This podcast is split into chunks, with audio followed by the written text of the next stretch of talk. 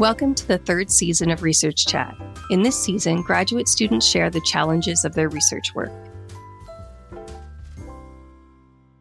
In this episode, Patricia Ferreira will interview Hiro Kato. First, I would like to introduce this episode's participants. Patricia Ferreira, who uses pronouns she, her, is a comparative physiologist who is pursuing a PhD in biological and chemical sciences at Wilfrid Laurier University. She is working in Jonathan Mark Wilson's lab.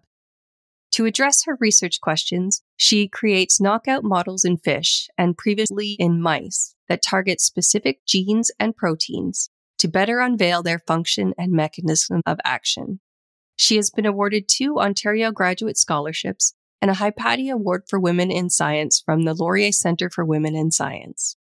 She holds a bachelor's degree in biology and a master's of science in marine sciences from the University of Porto in Portugal. Hiro Kato, who uses pronouns he, him, is a third year PhD student in the Mathematical and Statistical Modeling program offered by the Department of Mathematics at Wilfrid Laurier University.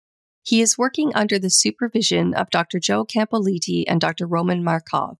He completed a Bachelor of Arts in Economics and Financial Mathematics at Wilfrid Laurier University and a Master of Science in Mathematics at Wilfrid Laurier University. His research has been supported by multiple awards, including the Ontario Graduate Scholarship and the Queen Elizabeth II Scholarship. Welcome to Research Chat. Thank you to you both for speaking to me today about the intricacies of your specialist topics and understanding how they apply in the world. You're both using models to understand the world and how things work. Patricia's research is focused on knockout models for studying the role of the stomach, and Hiro's research is refining models to determine derivative prices. I will turn the microphone over to you, Patricia, to learn more about Hiro's research.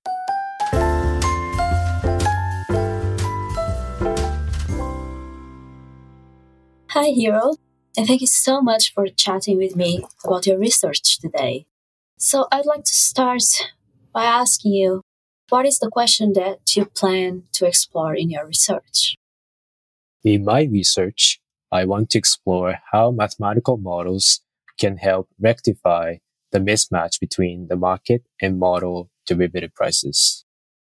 And what are derivatives and why are they important? A derivative is a financial contract whose value depends on the value of another macroeconomic variable, such as an asset price. Derivatives are used as protections to reduce the downside risk of a potential future market. There are numerous kinds of derivatives, but the focus will be put on credit derivatives.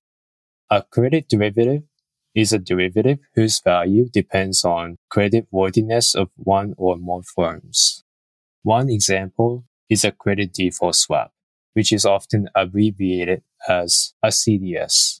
A CDS is a credit derivative that allows an investor to swap or offset their credit risk with that of another investor. When the reference entity defaults on the underlying bond, the protection buyer receives recovery payments from the seller. Oh, that's fascinating. And what is the motivation of your research? So, I'm going to give you a practical example. In the early 2000s, people in the United States were optimistic about investing in housing mortgages because they believed that the housing prices would continue to rise in the future. Investment banks, including Lehman Brothers, sought an opportunity to lend houses to their customers by offering low interest payments to the customers than that offered by the bank. At the same time, the Lehman Brothers acquired a large amount of CDSs to insure against credit risk exposure. Then the US federal bank started to raise interest rates to cool down the economy. This eventually led to a massive default by the homeowners and brought Lehman Brothers to bankruptcy. The bottom line is that the loss could have been minimized by charging the CDS at a higher price to incentivize investment banks to operate with a low level of leverage. It's quite important indeed. So, can we know what challenges have you faced throughout your research? Can you tell us a bit about that? The most difficult part of my research is translations from real world problems to math problems and vice versa. I have a solid background in mathematics, but my knowledge in finance is weak. So I often got stuck when abstracting the problems and explaining how new mathematical findings could bring about problem resolutions.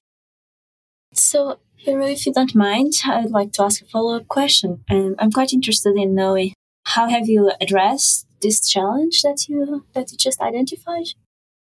To set up mathematical models, we start by finding a real world problem which can be abstracted in a mathematical form.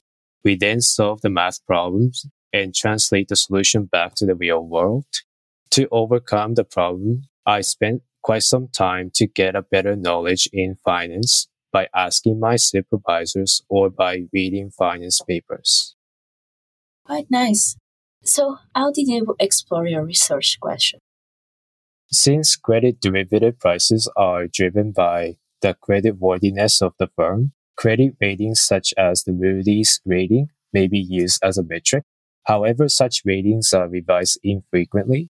Alternatively, the total value of the firm's assets can be a key feature that describes the credit worthiness of the firm. In my study, the firm's value follows some diffusion process. A famous example is the Black-Scholes-Merton model. Diffusion processes capture natural phenomenon of the firm's value and have become the main tool among modern mathematicians in credit risk modeling.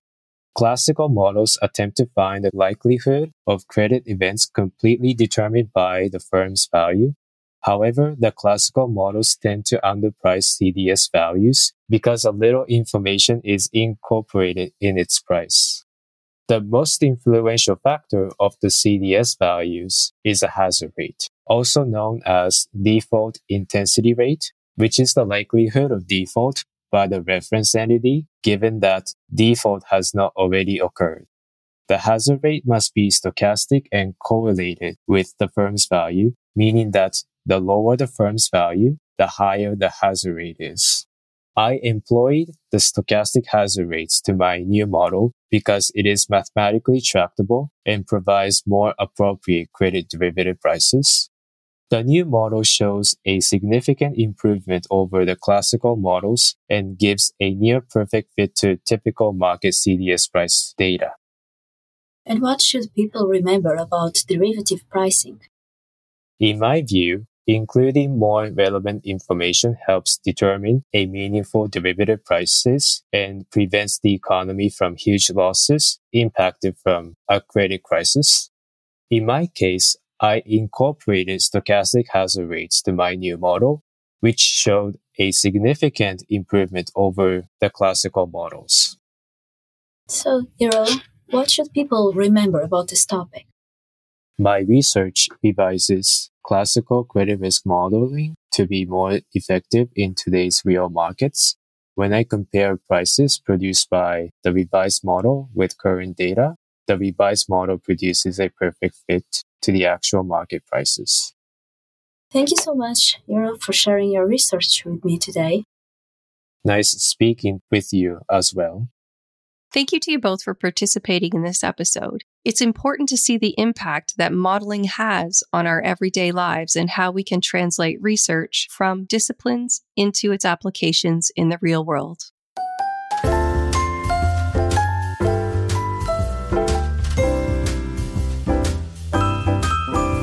I hope you enjoyed listening to today's discussion. If you want to learn more about Patricia and Hiro's research, there are resources, additional readings, and details about the work of each researcher on our website located at wlu.ca slash research dash chat. Listeners like you are encouraged to share these episodes and use these podcasts to discuss these topics with your friends or as an assignment in the classroom. Subscribe on your favorite podcast platform to be notified of new Research Chat episodes. Research Chat is a partnership between the Office of Research Services, the Faculty of Graduate and Postdoctoral Studies, and the Laurier Library. Thank you to everyone who's contributed to the creation of Research Chat. A gratitude list can be found on our webpage.